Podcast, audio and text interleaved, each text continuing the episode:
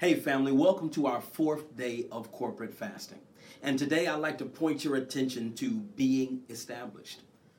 There's an interesting verse that comes to us in 1 Corinthians chapter 7, verse 37.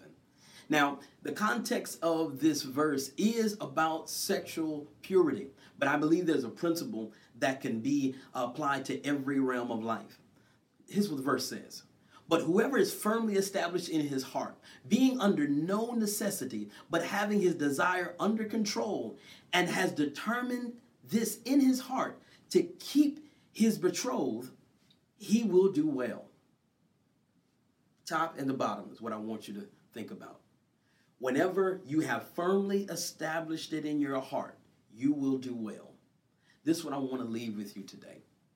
Whatever you want to accomplish in this life, most certainly as it relates to your life in God, you need to make sure that you are firmly established in your heart.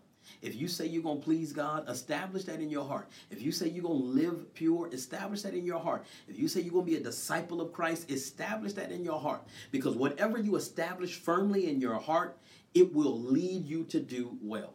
On this fourth day of fasting, I want to encourage every one of you to make a firm establishment in your heart as it relates to what you're going to do. And when you do that, set your mind to do well. I'm believing that for you today, family. Let's pray. Father God, we love you. And we thank you so much for granting us this time of fasting that we could come away from the normal issues of life to seek you for you. Father God, I pray today that you allow us to firmly establish in our heart that we will live for you, that we will do that which is pleasing to you, that we will fear you, and we will keep your commandments. Father, I pray right now that as we have firmly established it in our heart, that we will all do well. We are declaring it to be done, and it is so. In Jesus' name, amen. I love you, brother. I love you, sister. Be faithful to the fast today. God bless you. Peace.